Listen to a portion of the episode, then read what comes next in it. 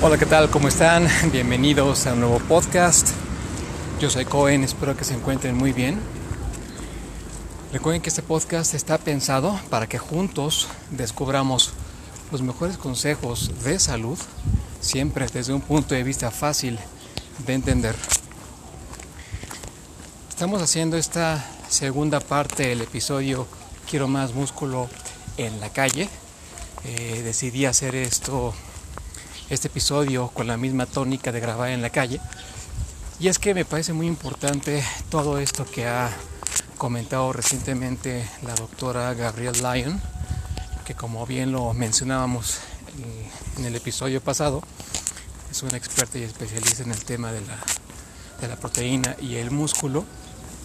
Y Gabrielle Lyon, recordemos que es una persona que eh, se le conoce por ser parte del Muscle Centric Medicine. Parece que esto se encuentra en Nueva York. Y Gabriel ha sido una persona eh, muy requerida, reclutada para diferentes entrevistas y sesiones.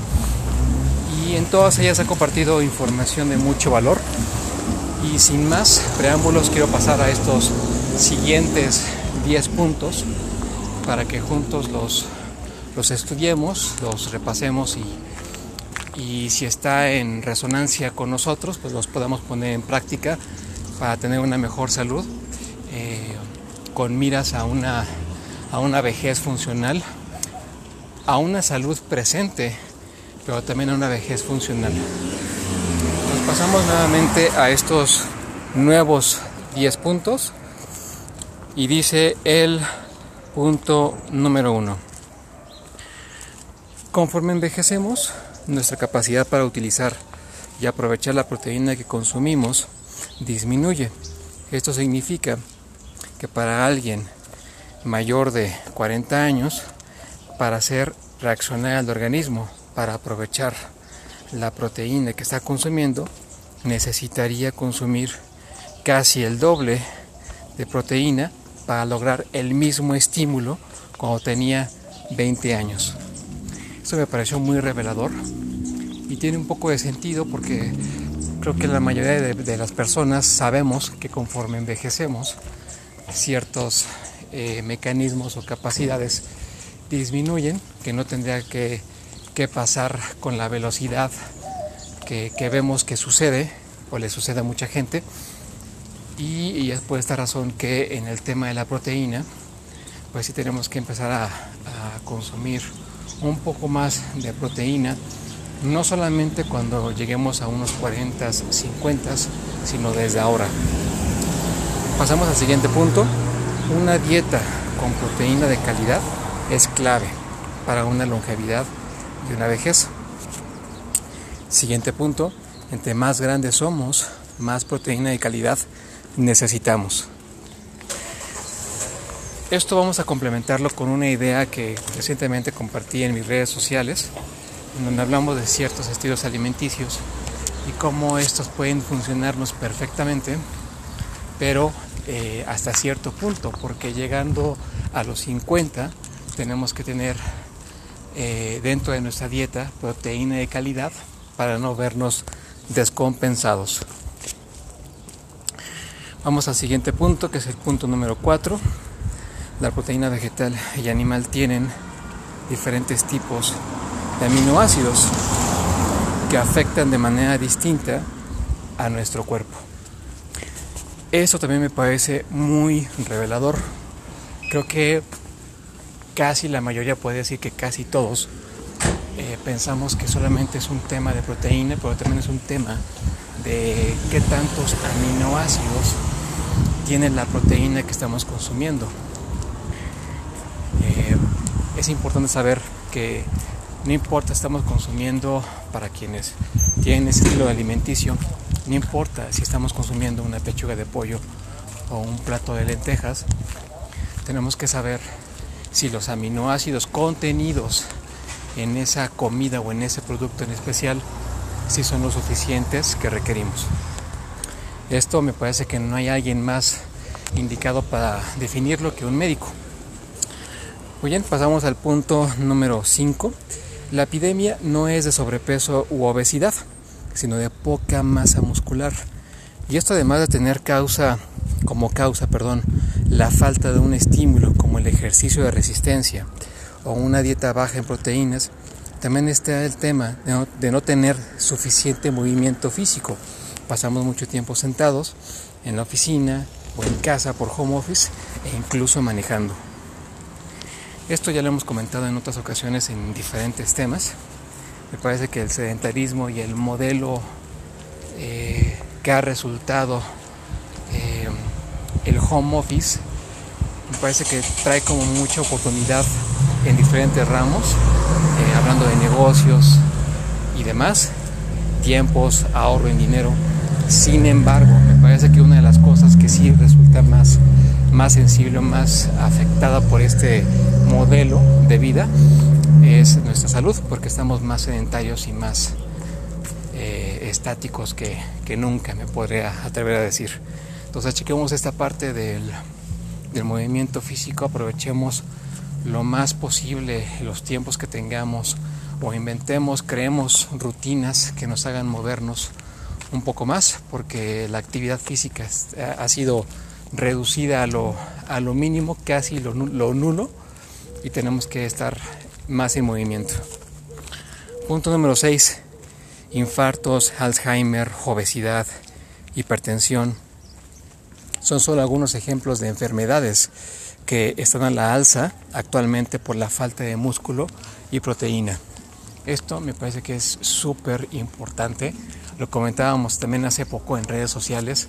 Eh, este dato que revelaba el doctor Steven Gondry, que las mujeres que hacen ejercicio eh, reducen en un 80% su riesgo de sufrir Alzheimer.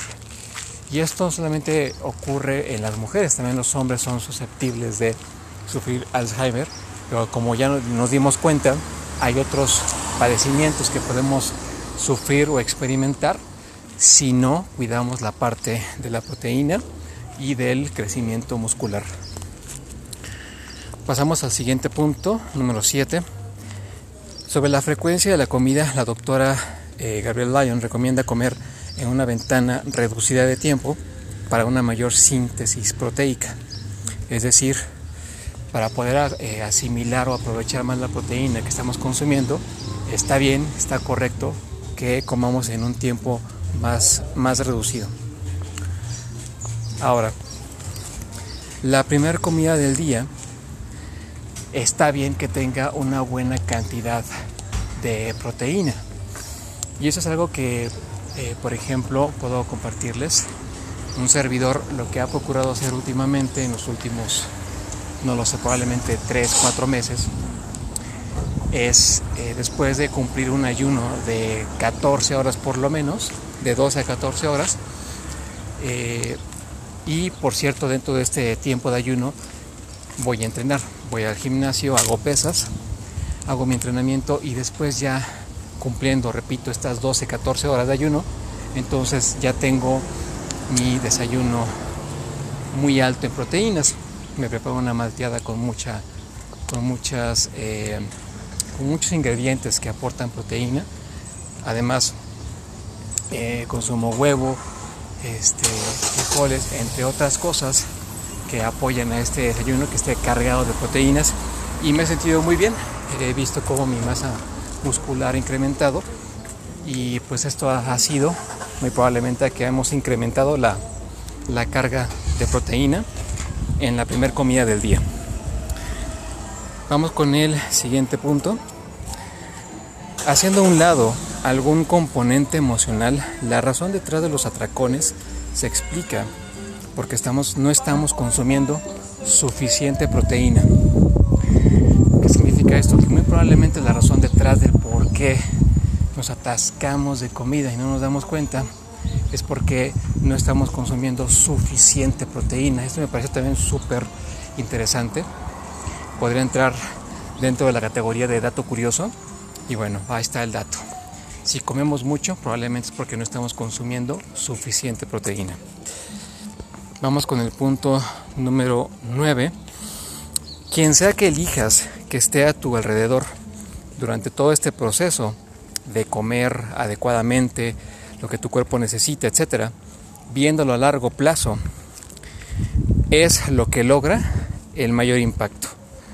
Es decir, eh, es una cultura que cada uno puede iniciar y que tiene que ser consciente. O sea, ¿qué me refiero con esto?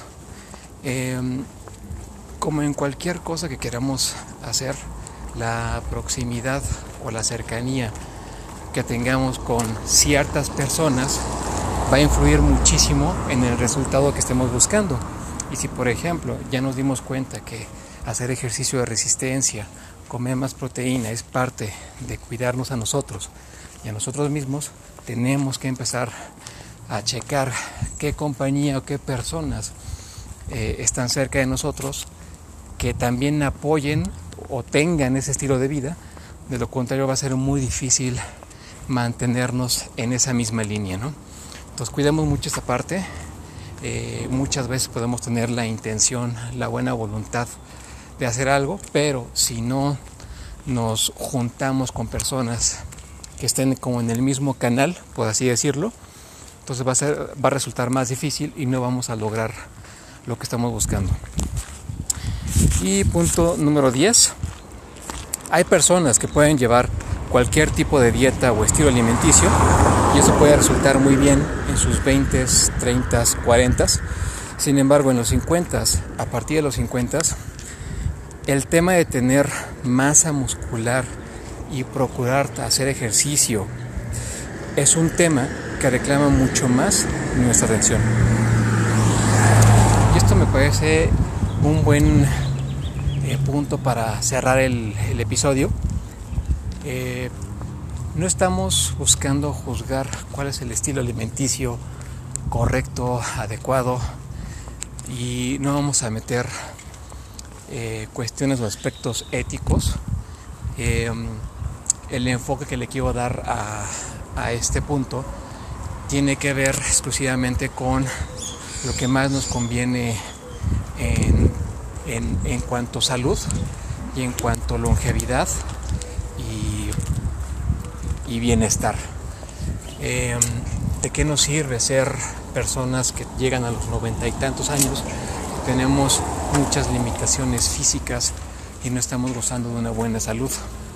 al final se trata de estar bien, de sentirnos bien y de hacer lo que nos toque, eh, lo que nos corresponda, lo que haga falta para sentirnos bien nosotros y, los nuestros.